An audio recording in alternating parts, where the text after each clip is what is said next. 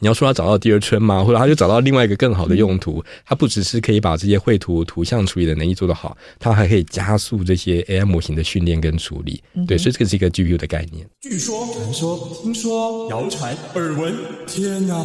我的世界怎么都是这种讯息啊？您收到过假讯息吗？资讯爆炸的年代，各种真真假假的讯息，我们怎么样才能够聪明不受骗？欢迎收听新闻真假掰，假讯息拜拜。我是黄兆辉，这里是由台湾事实查核教育基金会所制作的 Podcast 节目。Hello，大家好，我是兆辉，欢迎来到新闻真假掰。今天来到现场要陪伴我们一起提升科技资讯与媒体素养的好朋友是 NVIDIA 辉达的 AI 研究总监，同时也是台大电机系的教授王玉强。玉强老师好。各位好，大家好。玉强老师非常特别哦，您目前在 NVIDIA，好，现在全球最红的 AI 公司哦，它马上就已经跳到全球前十大公司了，对不对？哈，因为这一年 ChatGPT 的大爆发，那您现在在 NVIDIA 的台湾，好，担任 AI 研究总监，但同时也是台大电机系的教授，想要跟您聊聊，为什么会从台大电机系这样的一个学术单位，到了一个全球最火红的 AI。晶片啊，NVIDIA 的公司担任 AI 研究总监呢，我们也来聊聊这全球这一年哦，这个 AI 大爆发。到底有哪些最新的突破？您有哪些的惊喜？又有哪些的忧心？还有 NVIDIA 这样的发展哦，黄仁勋跟台湾的关联很深哦，所以让全球更注意到台湾。除了台积电之外，哦，更注意到台湾的 AI 方面的能量哦。那台湾在发展 AI 上，就您看来有哪些优势？哪些竞争力？哪些挑战？那还有接下来我们台湾的 AI 的人才哦，要怎么样可以继续？那 AI 又会怎么样改变我们的教育？也想听听王玉强王教授的介绍。玉强老师先跟我们谈一下您自己的背景哦。您现在在 NVIDIA 辉达担任 AI 研究总监，同时也是台大电机系的教授，是借调过去吗？对，我是从去年八月借调到 NVIDIA。By the way，我大学是台大电机系，是然后呃，研究所的硕士跟博士是零二年到零九年，我是到呃美国的 CMU Carnegie Mellon。对，那毕业之后呢，我回来是先到中央研究院，所以在中央研究院的资讯科技创新研究中心，其实已经服务了八年的时间。那我是到一七年才回到母校母系这个台大电机系服务。对，那其实不管是在当初念书的时间，到后来回国服务的时间，其实我的本身的研究就是比较偏电脑视觉、影像处理、影像辨识，嗯、那里头当然用到了大量的这一种跟机器学习、深度学习、AI 相关的技术。所以我本身的话，就是研究领域本来就是一直跟这些呃对 AI 相关。嗯对啊，所以其实对于我来讲，我一直知道，就是说我们在做研究，或者说甚至在选题目的时候，其实就是要很契合这一些实际的应用。对啊，因为我常常跟同学开玩笑说，我自己数学不好，所以我们不是那种关起门来写写数学就就可以发 paper 的。对对对，不好，这个恐怕是太客气。常跟大家讲说，我当初工程数学都差点被当掉，但是其实后来因为这个兴趣啦，其实很多知识、很多的技术都还是可以慢慢 pick up 回来的。嗯，这个还蛮励志的。我都是用这样来鼓励修课的同学。就是所以大家对 AI 有兴趣的听众朋友，也不用担心自己数学不好，仍然可以在 AI 方面有很强的。对，我还记得我的线性代数是六十二分，差点被当掉。我永远记得那个数字，就是。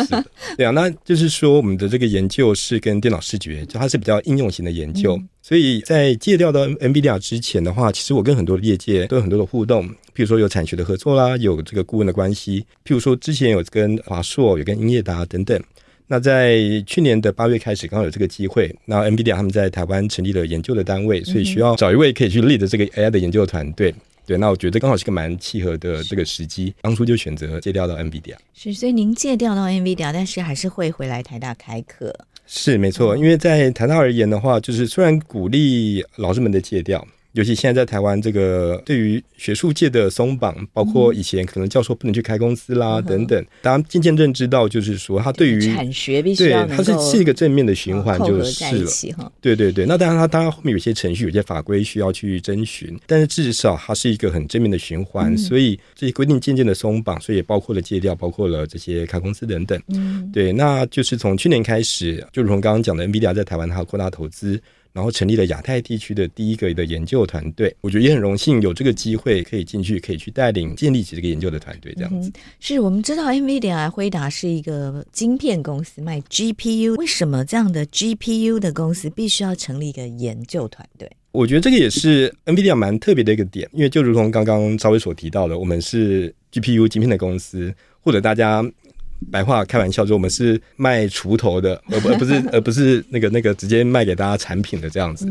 所以以 NVIDIA 而言的话呢，就是说，只要在 AI 在各个产业上，在各个领域上有它的突破，有它的需求，其实都是好事。不管是在生技医疗，对，不管是在这些电脑视觉啦等等，或者是在现在这个大家很很流行、很重视这种对话机器人等等，其实这些的应用需求的发展。其实最终都会需要很好的武器，很好的这个工具。对，那所以 NVIDIA 而言，它就是希望说，除了还是会顾好本身硬体的研发之外，也是很希望说，靠软体的团队，靠研究的团队，帮大家继续去对这个各个 AI 的应用的层面去做突破。所以我觉得这也是为什么 NVIDIA 会愿意成立一个研究的团队。让这个不同应用的触角可以展现的更广，这样子、嗯、是。所以 NVIDIA 除了做 GPU 之外，现在也在亚太地区，在台湾成立亚太第一个研究 AI 的软体方面的团队。对，没错。因为其实 NVIDIA 的研究团队，其实在国际上一直很知名，不管是在研究的场域，或者是在一些应用产品的场域。那以往的话，当然最大的团队是在总部，在北加的 Santa Clara。对，那在其他地方，譬如说在以色列啦。在欧洲都有一些 team，那不过之前一直在亚太地区是没有研究团队的，对啊，所以我就觉得很特别，在去年他们愿意在亚太地区也选定了台湾成立的研究团队，所以像我们自己的 SVP。Bill Daly 他就开玩笑，就是说，现在 NVIDIA 的研究团队是一个日不落的一个一个研 研究的 team，是，对对对，二十四小时，世界各地都有人在研究，对，阳光永远照得到 NVIDIA 的 AI 科技研究团队跟科技这样、嗯。是，对对。那您觉得像 NVIDIA 这样在台湾设立亚太第一个 AI 的研究软体的这样研究团队，它代表什么意义？对您来说？我觉得一个很大的意义是，他看到亚太地区 AI 软体的人才的这个潜力跟实力，才会愿意在原本的团队之外，在亚太地区额外设了这样子的一个整个团队，然后也在继续的扩大招募当中。对，所以我觉得这个是看重人才这一块。当然，以实物层面而言，这个大家。某种程度上也是心知肚明，加拿大地区的营运成本当然会比较低一点，嗯，对啊，所以我觉得这件事情来讲，对我来说，我还是在研究或者是以教学相关的背景出身，成本啊等等与否，那个跟我其实距离有点远。可是我觉得对我来讲，本身来讲，我看到还是亚太地区的研究人才的、嗯、的的这个实力跟潜力、是对，因为包括人才的嫁接跟吸引人才投入这个领域，跟人才毕业以后的就业是比较可以接得起来，对不对？对，没有错。因为在过去的话，台湾当然在硬体这一块发展的非常的好，就业机会也非常的好。那在软体的部分的话，当然我知道这几年渐渐呃国内啦相关的厂商也渐渐的看重 AI 这一块，所以其实就业机会也越来越多。那但是呢，我觉得以研究的这个团队而言，呃，我相信 NVIDIA 是在台湾第一个以 AI 的研究为出发点所成立的团队。那相对于大部分之前的工作机会，可能是以工程为主啦，或者要跟产品对接落地为主。那我觉得走在稍微前端一点的研研究团队，这个工作机会真的是比较少见。对，那有这样的需求出来的话。也会促进整个在教学跟这个学生愿意投入 AI 相关的领域。那不管是念硕士，甚至念到博士，因为他们知道说很多重点的技术需要高阶人才进去研发。那这一块不容易，因为譬如说硕士要花两年时间，博士可能花到四到不知道几年的时间这样子，四到八年以上。对对对，希望不会花这么久啦。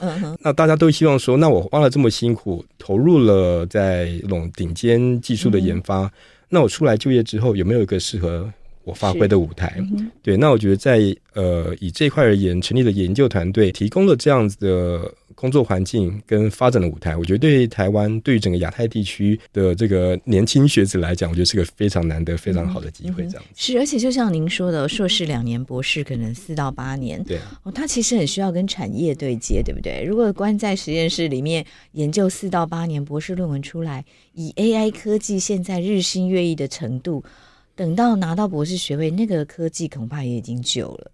对，没有错。那所以这个也是呼应到，我相信不只是我的实验室，我的团队，我相信很多在这个领域做得很快、做得很好的这些研究室的团队，一定都是会去看当下的趋势、当下技术的发展，然后同时也会很乐于跟产业界保持一个很密切的互动的关系，因为这样的话就会知道说目前需求是什么，目前产业的这个痛点是什么。那这样子的话会激发。在学术的团队去提出更好的想法，而不是只是用一些现成的技术去解，嗯、因为这样子的话呢，技术就没有它的 barrier 在。是对，那这样的话，对于公司啦，对于这个技术本身的含量而言，就会不够高，就比较容易被取代。总而言之呢，有这样研究的机会。对于人才的培养，我觉得是个非常好的事情。嗯哼，是因为您说，呃，其实您在进入 NVIDIA 之前，也在国内蛮多 AI 的研发单位哈，包括您说，呃，英业达，包括台湾 AI Labs 这些单位有做顾问，或者是有各种的产学合作。所以，经由这些产学合作的经验呢，您看到产学合作的价值到底在哪里？以及经过了这些产学合作，台湾的 AI 人才这几年是不是能够越吸引更多优秀的？的学生投入这样的目的，对，我觉得第一个价值的话，知道真正的需求在哪里，知道真正的痛点在哪里。嗯、我觉得这个是第一个最重要的价值。第二个价值的话呢，我觉得对于学生来讲，他们不见得当下会感受到。我觉得第二个价值很重要，是怎么跟工程，怎么跟其他人沟通对话。嗯、那把你的技术可以讲得让对方懂，或者对方的痛点、对方的需求。可以重新诠释成一个以工程技术的角度而言，要怎么去解决它？对，所以我觉得这个在双向、在沟通上，在把这个技术白话，或者把这个需求。技术化，嗯，我觉得这个这很重要。对对对对对啊！因为我觉得对于大部分同学而言，可能就是修课啦、嗯、考试啦等等，他比较少这一种对话沟通的这个训练。嗯、我相信我自己的同学应该是蛮有深刻的感受，他们都会说，从进我实验室的第一天开始，我就很注重大家沟通。对，在上台怎么样 present，怎么样去跟各种同学的的问题去做 Q&A 去做问答。很多同学后来到毕业之后，开始在跟公司 interview。等等，然后就会发觉说，哎，其实这个技术其实很重要，它并不亚于本身这个 AI 的技术含量的。嗯，是是，对，因为你有的这些技能要怎么样说的让大家听得懂哈？对对对对。然后大家说的东西，你怎么样把它归纳为你可以改善你的产品，然后改善你的研究的方向，或是一个化繁为简。嗯，对对对对，一种功力这样。是是是。所以刚刚讲的第一个重要的价值是知道实际的需求，对这个对于我们在研究上选题，对。然后第二个价值是在对话这一块。那第三个的话呢，我觉得这个会比较因团队因合作而异，对，因为我知道说有一些学校啦、研究团队跟业界的合作是比较以这个实作为主，那有一些是比较在这种 AI 技术的发展、演算法为主，对啊，那所以这一块的话，我觉得也是提供学校跟学生不同的舞台。对，因为有些学生，诶，他可能数理底子很好，他的脑筋动得很快，所以他对于这个 AI 技术研发，他适合走那一块的这种产学的应用。那有些学生他可能实作很强，可能数学跟我一样比较没有那么好，所以他可能就是比较适合做实作型的这种产学的工作。那这样也会提早让他接触到，实际上一个东西在业界要进到一个产品，他要负责哪些阶段，要做哪些事情。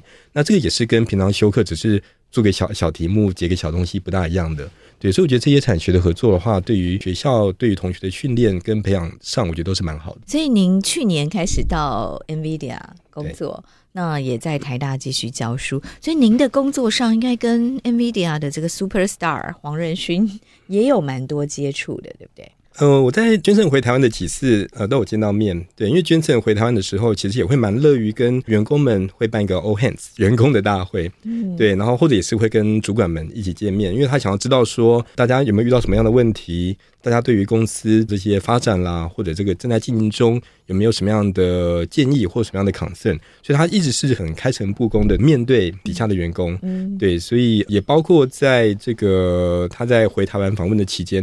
但我没有跟他一起逛夜市啦，所以没有吃到他请的那些糖葫芦之类的。嗯、对，但在譬如说中午然后或晚上，其实都还是有一些跟他用餐的机会，跟他互动，对啊。所以其实他就如同大家在这个电视画面上看到的，一直是很亲民。我觉得他是一直很照顾员工的一个大老板，这样。嗯哼，就是他在工作的时候跟他在逛夜市的时候看起来不会差别太多。对，不会差别太多。嗯哼，那这样子的 All Hands 的呃全员的大会，在台湾的话是用中文还是英文进行？其实他们都还是用英文。嗯，对他当然英文一定是他的接近他母语了。对对对对对。他第二用的多的其实是台语，台语对，然后最后会蹦出一点呃中文这样子，嗯哼，对对对，所以当然他中文都还是听得懂。NVIDIA 口试一定要有英文，基本上大部分都还是英文来进行就是了。嗯，对啊，那当然不一定啦。说今天假设今天申请者跟面试官假设都是台湾人，对，或假设都会说中文，那或许会切换成中文模式。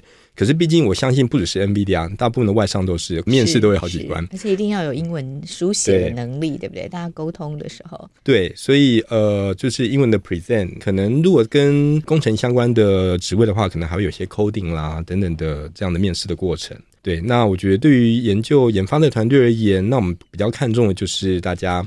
在 AI 技术这一块，不管是电脑视觉的，不管是这种自然语言处理啊、音乐啦等等，在这些 AI 的技术的一些研究的经历、研究的背景，这个是我们比较重视的。嗯哼，是。所以现在在 NVIDIA 的亚太的研发中心，它主要的研究领域大概是哪几块？比较均衡的讲的话，当然是软硬体都有。对，因为硬体这个电路设计啦，这个 GPU 的设计。然后包括里头一些呃元件之间的这个沟通、通讯等等，这个当然就是 NVIDIA 本身硬体最重要的部分。对，因为我们都是一直希望说，在 NVIDIA 是以这个加速运算为出发点，所以不管是硬体本身，或是在软体技术本身的加速运算，一直是非常重要的点。对啊，然后再包括，比如说目前我们也是对于这种数位孪生这样的概念，也就是说，很多在智慧制造啦，在很多场域里头，它可能需要靠。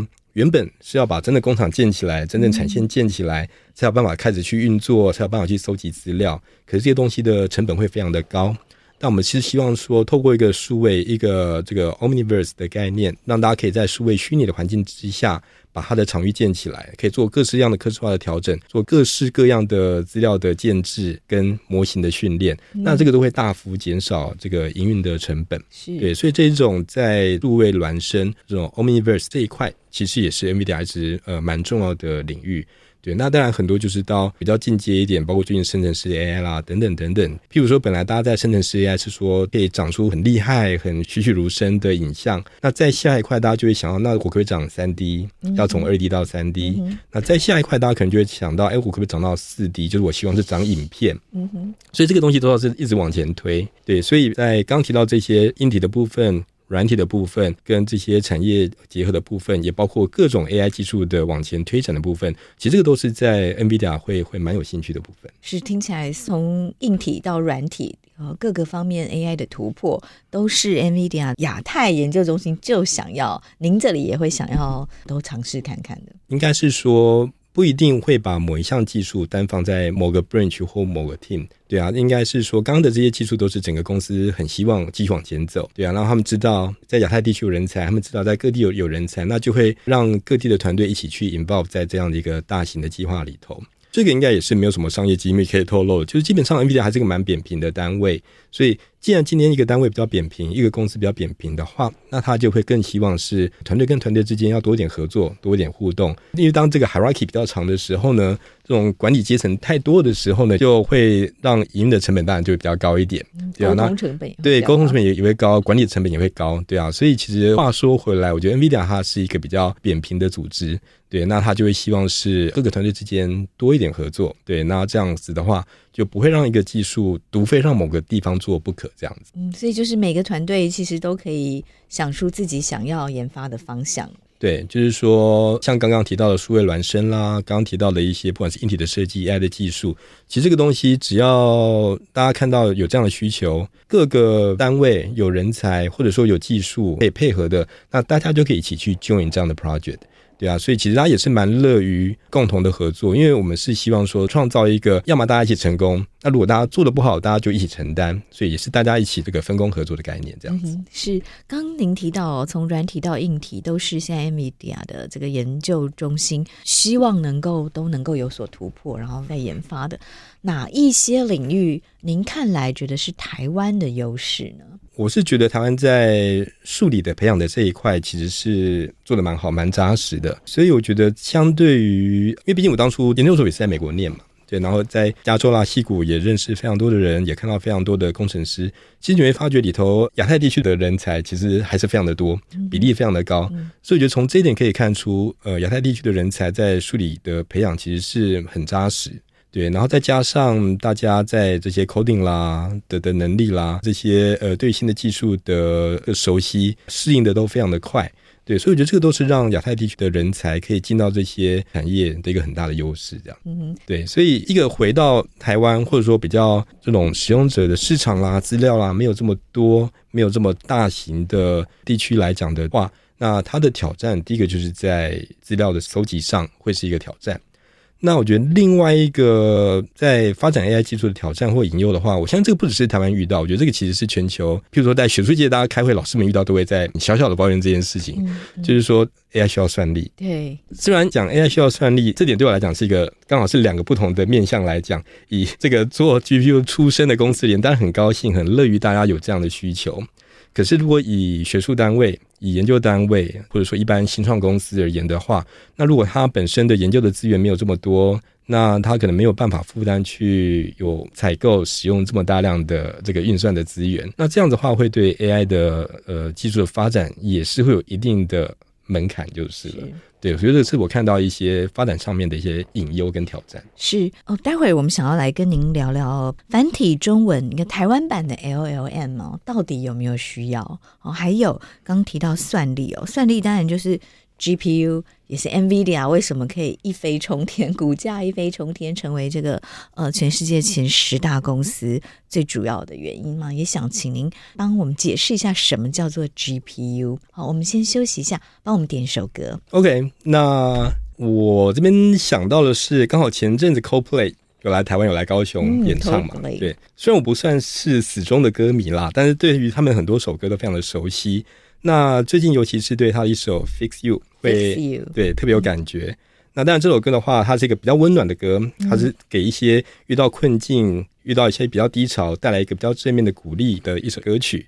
那另外一个会选到这首歌曲的原因，是因为我本身高中的时候是参加乐器队出身的，是建中乐器队，对啊。然后他们刚好今年的其中一首也用了这首《Fix You》，那我非常喜欢里面的这个歌曲意境跟和声，所以我会选了这首《Fix You》。好，我们来听听这首 Coldplay《Fix You》。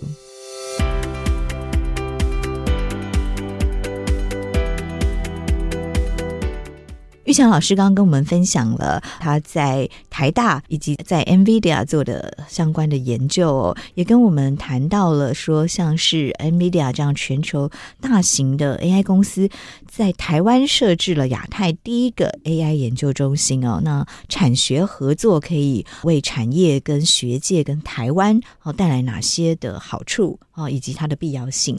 那刚刚我们谈到哦，LLM 这个大型语言模型。现有假设我们看到 Chat GPT 好了，它的繁体中文的资料量好像不到百分之一，对不对？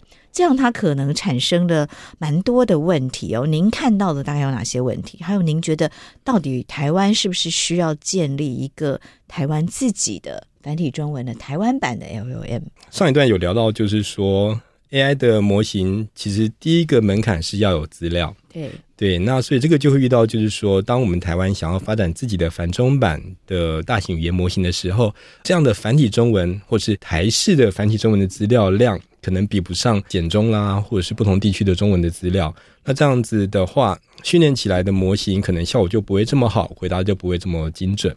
对，所以如果先回答这个需求的话，我觉得当然有需要去发展繁中版的大型语言模型，或者需要发展出一个符合。台湾需求的大型语言模型，那当然我相信里头的做法会有很多啦。我知道现在这个国科会有集合这个政府的力量跟学界的力量进去发展，叫 TED 嘛，是不是？这个台式的繁体中文的大型语言模型。那我刚刚提到是说，其实我相信可以做的方式会有很多，所以还是有可能用现有的大型语言模型，然后把它微调，用手上的繁中的资料去微调成呃繁中版的。这个有点像我们刚刚在前一段，或者说我们在休息之间有聊到的，目前大部分的这些 LM，它都是比较 for general purpose，是对，它是一般用途型的这种 AI 的模型。嗯、那今天我希望把这些，不管是聊天机器人，不管是问答机器人，或者说可以帮我们做一些摘要啦，做一些翻译啦等等的这样子的模型，如果要进到各个产业的话，其实都会遇到一模一样的问题。我今天要把这样的模型导入到法律的产业，我今天需要把这样的模型导入到医学医疗的这个领域。对，尤其法律非常明显哦，因为你问他法律，他可能回答是美国的 法规，他没有办法告诉你台湾的状况，因为各国的法律其实都是因地制宜的。没错，没错，对，所以这个话就是会遇到，就是说，我相信一定有需求，就如同我们需要法律版本的 GPT，我们需要医疗版本的 GPT，我们也需要繁中版本的。L M，对，我觉得这个是没有问题的。对，那里头的做法有很多，所以我知道，当然政府是很很努力在推这一块，然后希望重新搜集、重新自己去 train 一个繁中版的语言模型。对，那我刚刚只是提醒说，其实做法还有很多啦，其实可以用微调的方式等等等等。所以至少我觉得大家在往这块路的方向走，我觉得这个正确的方向这样子。嗯，是。您刚另外提到算力哦，算力其实又扣回到这个 NVIDIA 的核心哈 GPU。到底什么是 GPU？那什么又是传统的 CPU？这个可不可以跟听众朋友来解释一下？就是为什么 NVIDIA 这么红？然后大家都说哇，NVIDIA 的 GPU 靠一个产品打遍天下。但是这个 GPU 到底是什么？OK。如果是 CPU 的话呢，是大家一般比较熟悉大家的个人电脑啦，嗯、里头的那些 CPU 的英文是哪三个字？如果没记错的话，因为我是做软体的，应该是 com computer 或者 computing 的 processing unit。嗯，对，那 GPU 的话是 graphics，Perfect 对，特别它特别在针对绘图，对，特别针对绘图、针对图形的。对，所以大家能想象，就是说，如果原本是个人电脑，你平常只是在做文书处理啦，你只是在浏览网页啦等等，它其实就是说，你有你有一条指令，它处理一件事情，一条指令处理一件事情，所以它就是可以把序列型的需求、序列型的指令，可以把它执行的好，执行的快，这样就够好了。可如果今天是要处理图形啦这些这种资料的话，给大家可以想看，以前图六百乘八百就不得了，现在都是四 K、八 K 这么大张的资料。对啊，这么大张的一张图，那当我们要看懂一张图，我们要对一张图做处理的时候，我们不可能是一个一个像素慢慢做，你这样有好几百万个、千万个像素慢慢做，你一定是希望一张图同时就处理掉了。所以你会需要把一张图，你可以想象，你可能要把它切成。十乘十，十乘十，切了很多的小块小块，然后一次把它处理掉。你不能处理完第一个像素之后才移到第二个像素，第二个像素之后才处理第三个像素。你需要把这百万千万个像素一次就处理掉。所以换句话说，它需要一个平行运算的能力。嗯。对，所以 GPU 我觉得它比较特别的是，它里面的设计里面的算法，让这样的硬体可以平行的对于资料做处理。对，所以我觉得这个是 GPU 跟 CPU 这个很大不同的地方。嗯、那这件事情会尤其在这种图像啦，这种很大张的二 D 的资料，会看到它的需求。所以这是为什么它本身是出自于用在原本的游戏产业处理这些影像、影片的需求。然后到现在，因为这些 AI 的模型。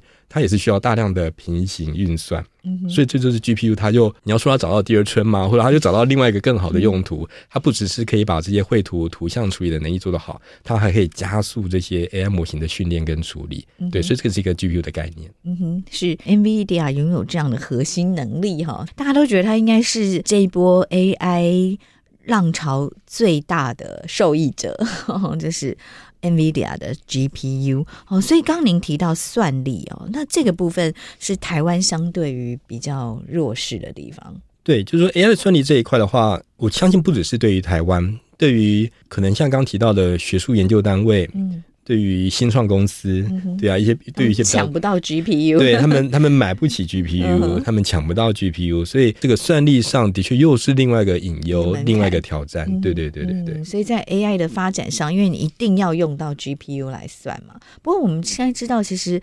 很多大型科技公司，他也想办法要发展自己 AI 晶片哈，那这个当然都还在发展中啦。不过目前 NVIDIA 还是一枝独秀哦。对，所以像刚刚有提到，就是说大型公司，就我所知，台积电呐、啊、联发科，我相信这些我们国内很优秀的大厂，包括我们护国神山啊等等，也都是希望呃，在他们用他们自己的资料。因为他们可能对于电路设计、对于一些制程有他们独特的知识，他们也希望说训练自己的版本的 GPT，然后可以让他们的工程师有问题的时候可以很快的找到答案，在设计上可以加速他们的晶片的设计。对，所以这个据我所知，这个都是国内的很多大厂他们正在往这个方向走。嗯，对对对对对。对，所以 AI 也可以回过来协助晶片的设计，哈，没错。是。那谈到这个哦，现在全世界的 AI 的发展，尤其在这一年 ChatGPT 出来之后，这生成式 AI 大爆。爆发，有非常多重要的突破。就您看来，以全球的视野，哪些 AI 的重要的突破是让您觉得很惊喜的？那哪些又让您有点忧心的？我觉得比较惊喜的话，那就从我本身是做电脑视觉的人出身来说好了。我觉得比较惊喜的是，以前我们希望 AI 的模型去长出一张，比如说人脸的照片。能长出一张糊糊的灰阶的人脸照片就不错了，是对啊，而且五官还画的很歪歪斜斜。对对对对对，然后可能也没有办法去把一些皱纹，哎，作文画出来好像不见得是好事哈。对，但是就是说没有办法把一些五官画的这么的精细，对吧，没有那么的锐利这样子。那过去这几年的发展。前几年有个模型叫做 GAN GAN，对啊，那这个大家目前已经有点落伍了，现在都已经用到 Diffusion Model 等等等等。但是 anyway，就是说这个 AI 的技术发展太快了，现在的大家去用这些 Midjourney 啦，用这些 Stable Diffusion 去生出来的影像都是非常高画质、栩栩如生。对，而且你甚至可以教它长一些你没看过的图形，你可以下一些指令，你希望这个要长出。春天的风格，夏天的风格，毕卡索的风格，梵谷的风格，这个都是可以让它长出来的。嗯、对，所以我觉得在深影像这一块，而且可以克制化的深影像这一块的发展，我觉得是非常的让人惊喜。嗯，对。那接下来大家就会预期，就是说，那我影像生得好，那我可以对三 D 的模型也可以生得好。嗯、那再来就是我可以长影片。嗯，等等等等，这个都是大家很兴奋，会会往这个方向去走，对啊。那这边会附带提到说，那这块做的好话，谁会受惠？谁会有一点担心工作会受影响呢？我觉得可能在一些艺术创作，或者是说在一些影音制片相关的领域，嗯、应该说会帮他们减轻很多工作的负担啦，对啊。那在这一块的话，呃，当然那边又是可能一些就是这种 AI 会影响工作啊等等的的延伸就是了，因为现在 text to video、嗯。Text to 照片，当然就更容易，就文字生成图像，对对对，文字生成照片，现在甚至像您说，文字生成影片也都变得越来越可行，然后越来越容易了。对，好，所以它冲击到，当然比如说摄影师或者一些 AI 一些数的绘图师，对，对对对，然后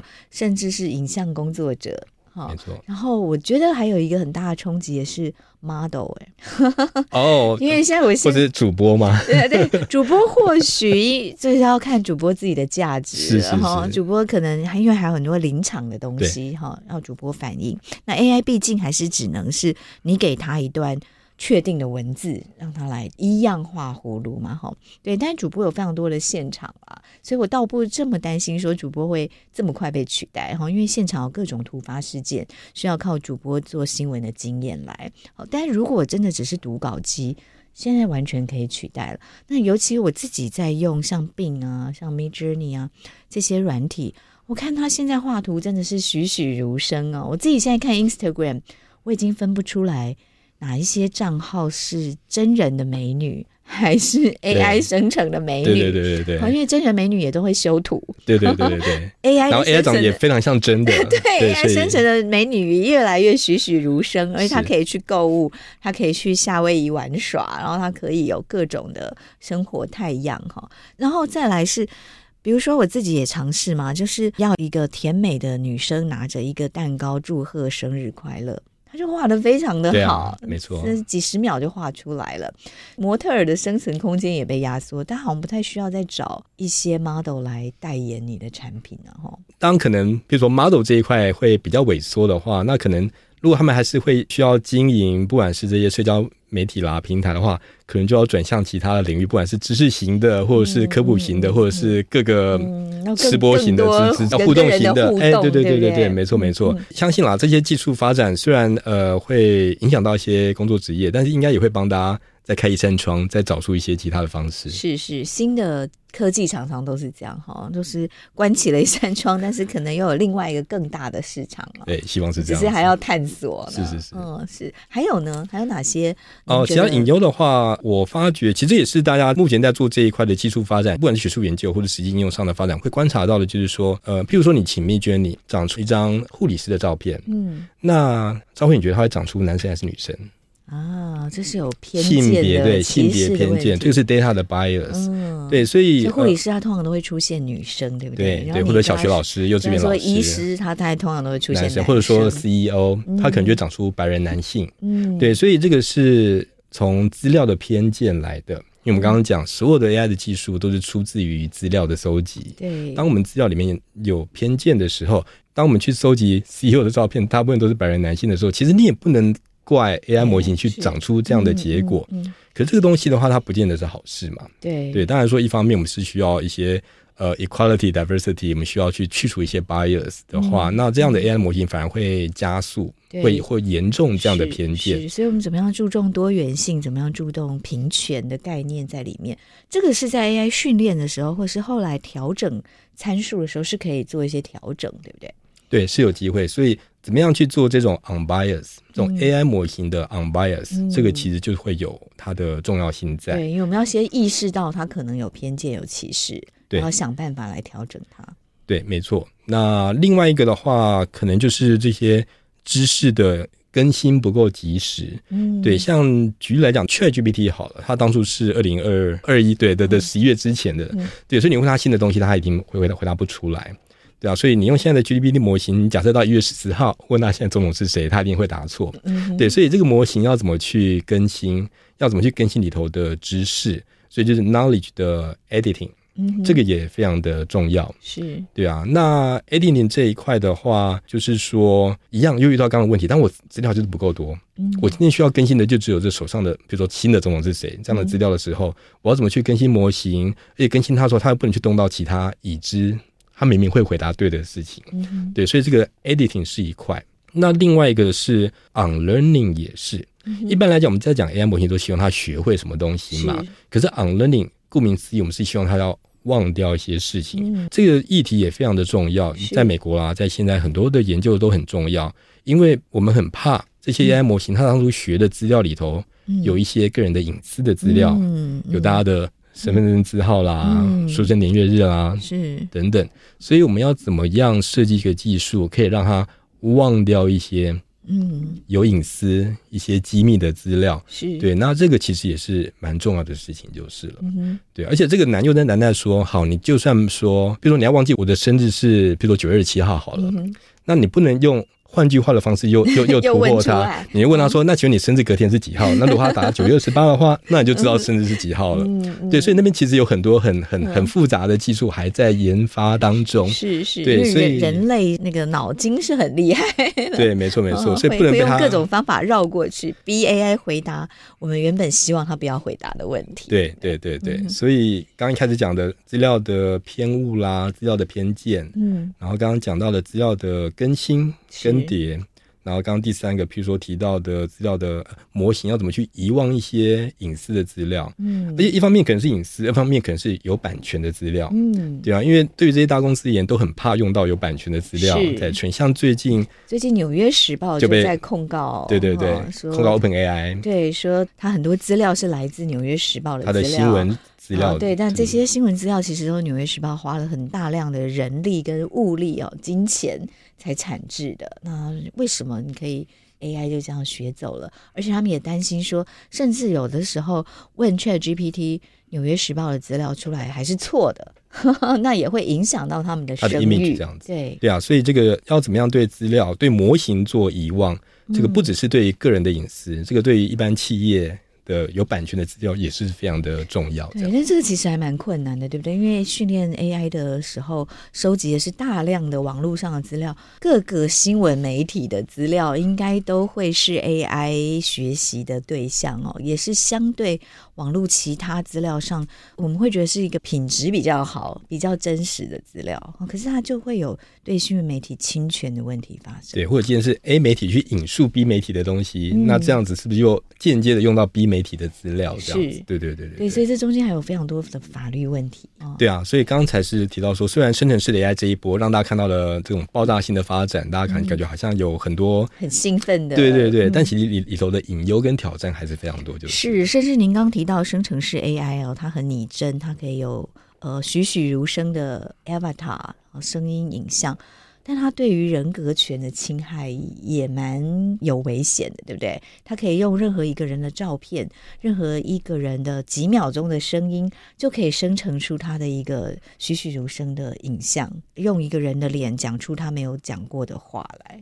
对，所以这个话就刚好是之前 deepfake 的的 issue。对，大家很怕说这些模型被用在不好的地方。是，你把一些人女明星拿去演色情片，对对对对，把一些政治人物在他嘴里塞出他没有讲过的话来影响选举。对，没有错。那这个话刚好可以扣合到刚刚的第三个遗忘，对啊。所以我除了遗忘隐私的资料、身份证字号啦等等，我除了遗忘一些有版权的资料，我是不是可以遗忘特定身份的人脸？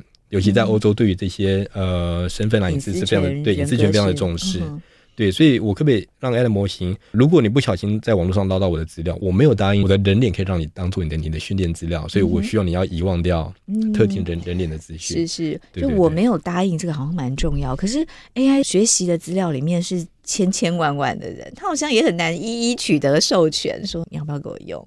或者说我们当初在同意要用。Facebook 的时候，同意要用 Google 的时候，你们都有这么多的条款，我们也很难一个个去确认。是，对啊，然后里头可能就会夹带了这样的条款，所以这个就是对于这些大公司等等他们的比较技巧性的优势的地方。那这个就是对于一般如果是比较小型的单位拿不到大量的资料，对于研究的单位没有这么多资源的话，这个都是在 AI 的技术发展上会比较不公平的地方。就是是是是，就即使是 NVIDIA 这么大的公司啊，可是你手上握有的数据。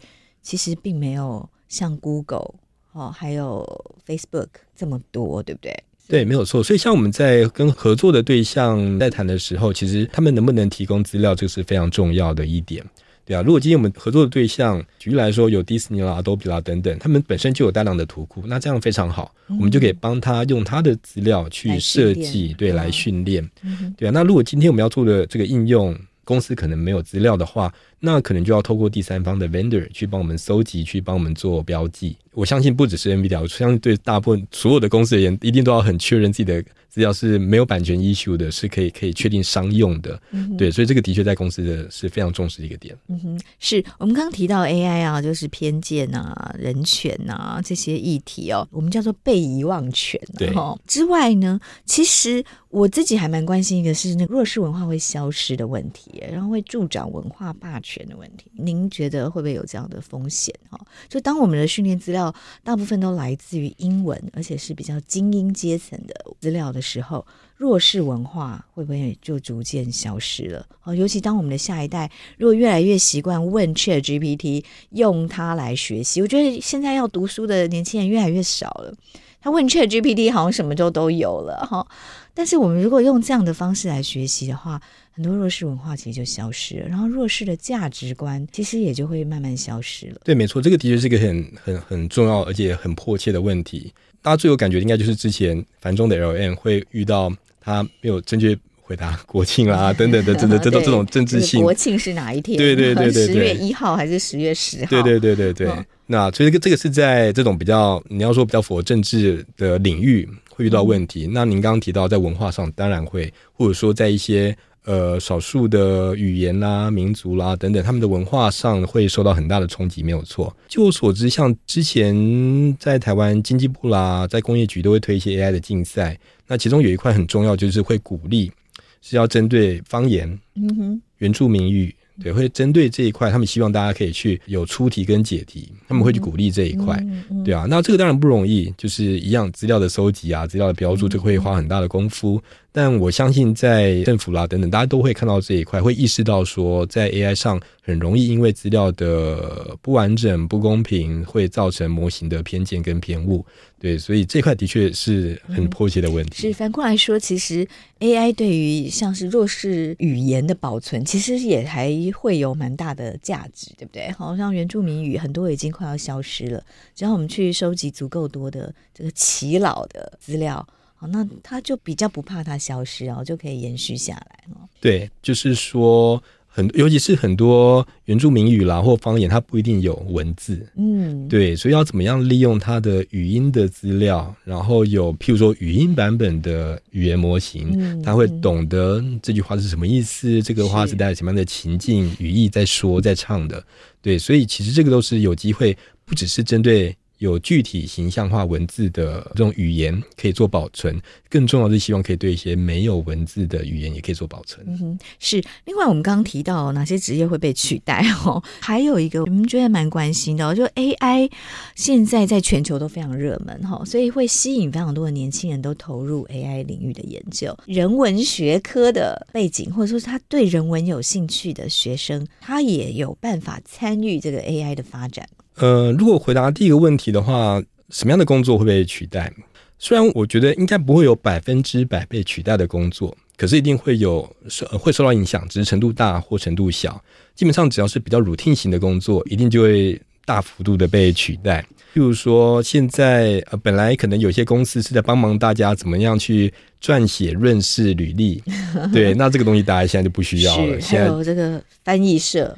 对对对对对，可能员工就只需要原本的百分之十、百分之一就好，因为他去看 AI 做出来的结果对不对，这样对对对对对，那顶多就确认一下里头到底那个专业的 term 对不对啦，那个到底有没有符合这个对方的需求这样子。嗯，刚提到翻译啊，所以翻译社我觉得还蛮容易被取代的哈。以前我们要把一本书翻译成英文，翻译成法文，现在可以用 ChatGPT 先翻完之后，像您说再找一个人。去最后校稿就好了，但是口译的工作呢？还有接下来衍生，大家还要不要学很多外语呢？我觉得口译的工作它门槛会比较高。对，我会说这样，并不是因为我有口译的朋友才这样讲。我觉得口译，尤其是会有即席口译，嗯，对，在很多的口译的情况之下，他会很吃当下的情境，嗯，会吃当下的一些 context 的资讯。对，也包括在口译的当下有没有一些比较在地化的 term 等等，那这个都不是一个比较 general purpose 的 GPT 可以达到的。对，而且在说口译的时候呢，就我所知道，通常我们口译会需要去事先搜集，还是要做点功课。他要对于他要口译的这是哪一个性质的会议，讲者的内容有投影片等等，他会希望事先知道，要做一点功课，才能够更信达雅哈，可以到位。没错，然后对于一些专业的的 term，要不要翻译或怎么翻译，也会拿捏的更到位一点。嗯、对，那这个都我相信不是一般 general purpose 的 GPT 可以做到的事情。对，然后再包括刚刚讲到的，当下一定会有一些情境啦，一些一些感情上或者是情绪上的一些高低起伏，这个也不见得是单纯用一个口译软体、嗯、口译的 AI 模型就可以做到的事情。是因为这也牵涉到另外一个，之前大家也在讨论哦，到底还需要双语教学吗？甚至我们还要需要学很多种外国语言吗？我觉得在语言的学习训练上，我觉得是必备的。对啊，因为语言的学习上。虽然看似只是一个表达方式，可是我觉得它里面带了一些逻辑理解思考的模式，不同的思考模式。对对对对对，那包括不同的语言，你会需要知道它的文法结构啦等等。对啊，那我是觉得说语言的学习上还是非常的需要。对英文来说，对我们针对英文就好了。毕竟目前在这种国际上面，不管是你在一般的生活上，尤其是在工作上，很多还是用英文来当做一个最主要的沟通的语言。是对啊，所以一定还是要一定的英文的能力，你才有办法。但是现在 ChatGPT 的英文翻译翻的非常好呀，所以我们可以把一个中文的信写完送给 ChatGPT 说，请帮我翻译成英文，它就写得很好了。对，书写的部分没有问题，嗯，但是一定会有需要人跟人面对面。对，不管是线上的面对面，或者是实体的面对面，嗯、对，还是会需要看你当下的反应、当下的表达能力。譬如说你在面对面跟你的客户沟通的时候，对，你不可能还放着翻译软件在旁边，你这样会让对方感受不到那个温度。对，所以很多时候这些工具在，可是很多时候你跟你的老板沟通，你跟你的客户沟通，你跟你底下的团队沟通，你还是需要一个很及时、很实体，而且有温度，而且是一个。让人理解的思考方式的表达，但我觉得想象中哦，应该不久之后，每个人都可以随身带一个 Avatar。是你的口译员，然后他就在你的手机里，你就打开它，它就可以随时帮你口译成各种语言了，对不对？但是只是在于您说的温度，就是我讲完，然后这个口译员再讲，然后再让对方听，对方讲完再让他的口译员讲给我听，可能还是缺乏那个人跟人之间直接的这样的。没错，就算我知道在做翻译的人，他们也会很重视要怎么样把一些正向、负向的情绪也可以带到翻译里面去。可是那个毕竟还是仅止于在文字的层面，当你表达出来，毕竟是一个语言的表达，会有抑扬顿挫，会有情绪高低的起伏。我相信未来是一定会往这边走。对啊。但是我觉得再怎么样，再怎么样，遇到人的实体面对面，我觉得这个才是最直接、最能让人家感受到实际温度的。嗯哼，是。那接下来呢？我们现在看到全球最夯的这个新的科技产业，当然就是 AI。啊，人才都往 AI 产业集中，可是是不是一定要学电脑科学、学资讯、学电机的人才能进入 AI 领域？好像也不尽然，对不对？一个呃成功的 AI 的企业里面，它也需要很多人文方面的背景的人才加入。那 AI 产业里面，人文背景的人进入可以发挥哪些功能，扮演哪些角色？OK，那我想到的是一个，譬如说我们以音乐领域来当做例子来说好了。我们知道音乐它其实是一个，其实也是蛮深厚的技术，它里面有很深厚的一些乐理啦，对各种的和弦、各种的风格，一些移调、转调、大调、小调等等等等。然后作曲上有一定的结构，有各式各样的结构，所以这个都是音乐 domain 的专业的知识。那这个的东西的话，我们其实如果需要做，请 AI 去生音乐，去 AI 做一些编曲啦、作曲等等的话，其实会很需要这样的 domain knowledge。所以，如果今天是音乐相关背景的人才要进到 AI 领域的话，那我相信他当然还是会要具备一定的 AI 的这些认识啦，或一点 coding 的门槛。可是，他更重要的是，他怎么去把他的音乐方面的乐理相关的知识可以进到模型的设计、模型的训练，而不是单纯去收集大量的音乐的资料，然后想办法去 train 个 model，就希望他可以凭空作曲。所以我个人是站在不只是。单纯技术方面的 AI，这些各个领域的 AI，它会需要搭配相关领域的的知识才能进来，才能让那个 AI 才能做得更好。就是我刚刚想到的是音乐的这个例子。嗯哼，是，所以其实听众朋友如果对于人文学科有兴趣，也不要觉得 AI 跟你没有关系，对不对？仍然可以考虑进入 AI 产业里面来发展。对，就算你学的是乐理。其实还是会非常有帮助的，在对于这个 AI 作曲这一块，嗯，是同理可证啊。不管你学的是音乐，你学的是艺术，你学的是绘画，你学的是文学，哦，甚至你学的是新闻，然后其实也都可以加入 AI 领域。就科技始终来自于人性嘛，离不开人性。